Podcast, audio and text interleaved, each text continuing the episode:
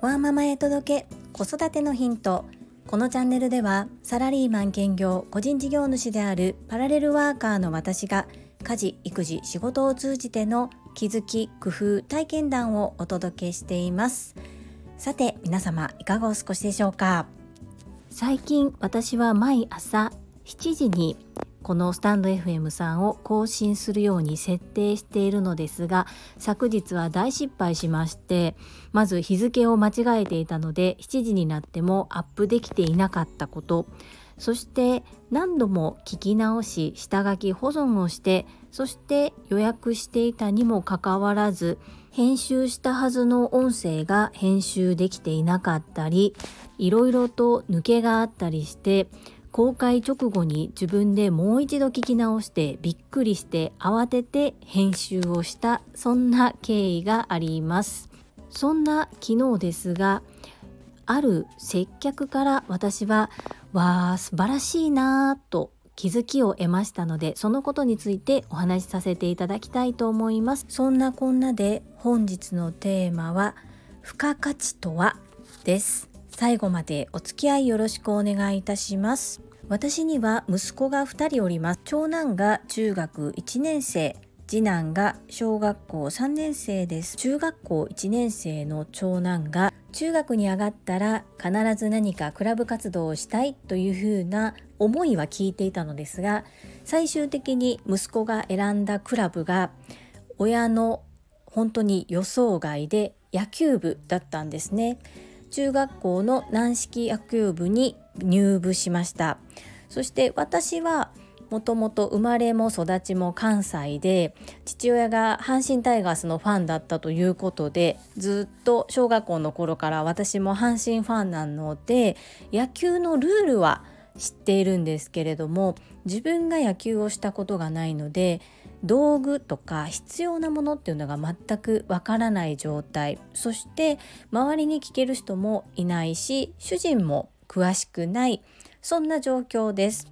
一重にグローブを購入すると言ってもポジションによって形が変わっていたりするので何を選べばいいかわからない。そんな状況でした。ですが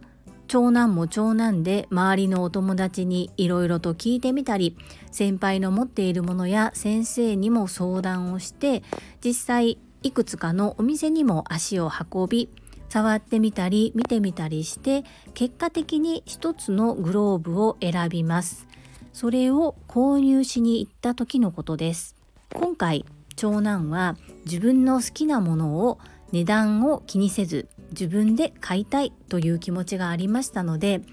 お年玉貯めていたお年玉で値段は気にせず自分の気に入ったものを購入しましたそしてレジに並んでお会計をしようとした時にレジで対応してくださった方がいろいろと話しかけてくださったんですね。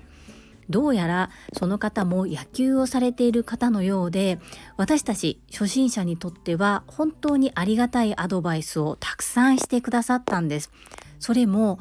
まあ、変な言い方ですがありがた迷惑のような感じではなくこちらが困っているようなことを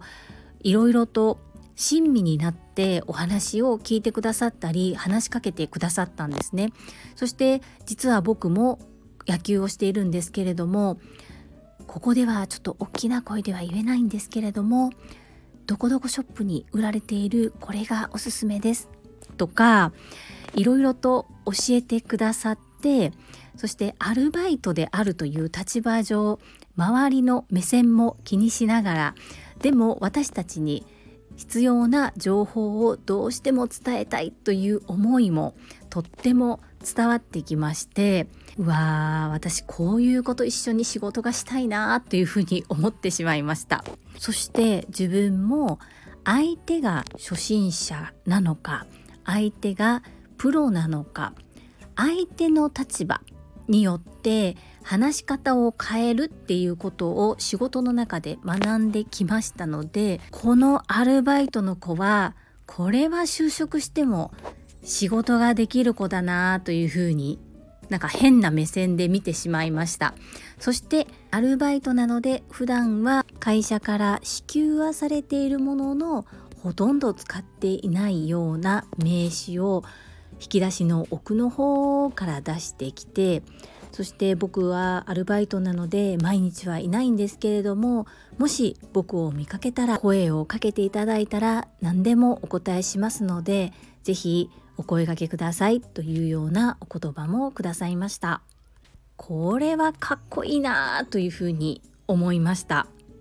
お顔が好みとかそういうのは全然なくてこの態度姿勢がかっこいいなというふうに思いました。で息子に私が言ったのはこうやって対応してくださることは当たり前のことじゃないんだよ。こんなに見ず知らずの人。ただレジに並んでグローブを差し出して本当だったらお会計をすればそれで仕事としては OK なのにもかかわらずそのグローブを見てこれは軟式用ですよね。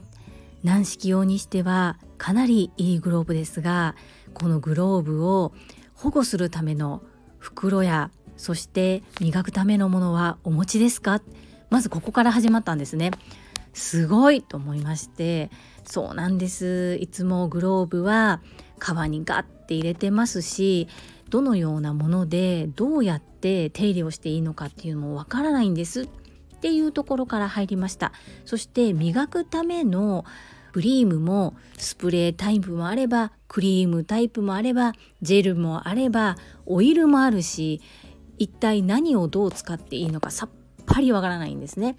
そして息子は周りから聞いて名前だけは知っているんですけれどもそれは商品名ではないのでその名前だけを聞いて野球の道具のことを知らない私何を買ったらいいのかがさっぱりわからないそんな状況の中で長男が拙い言葉で覚えてきたそのクリームの名前をお伝えするだけでどんなものかっていうのも瞬時に判断してくださってそれはこういう使い方をこうこうこういう風にしてこうしてここの時にこういう風にして使用頻度はどれぐらいでってもう本当に滝のようにブワーって説明してくださるんですね。これはきっと強運の持ち主である長男が引き寄せたんだろうな思ったんです。実はお店に入ったのも閉店間際でした。にもかかわらず「すいませんもう時間が勤務時間外になってしまいますよね」とか言ってるんですけれどもいや全然大丈夫です。ちゃんと考えて買っていただいた方がいいですし初めて使うグローブですので大切にしていただきたいですっていうような形で対応してくださいました本当にめっちゃくちゃかっこよくって私も出過ぎず引きすぎずお相手にとってちょうど良い情報を心地よい形で提供できる私もそんな風になろうというふうに思わせていただきました。素敵な出会いに感謝です。本日も最後までお付き合いくださりありがとうございました。最後に一つお知らせをさせてください。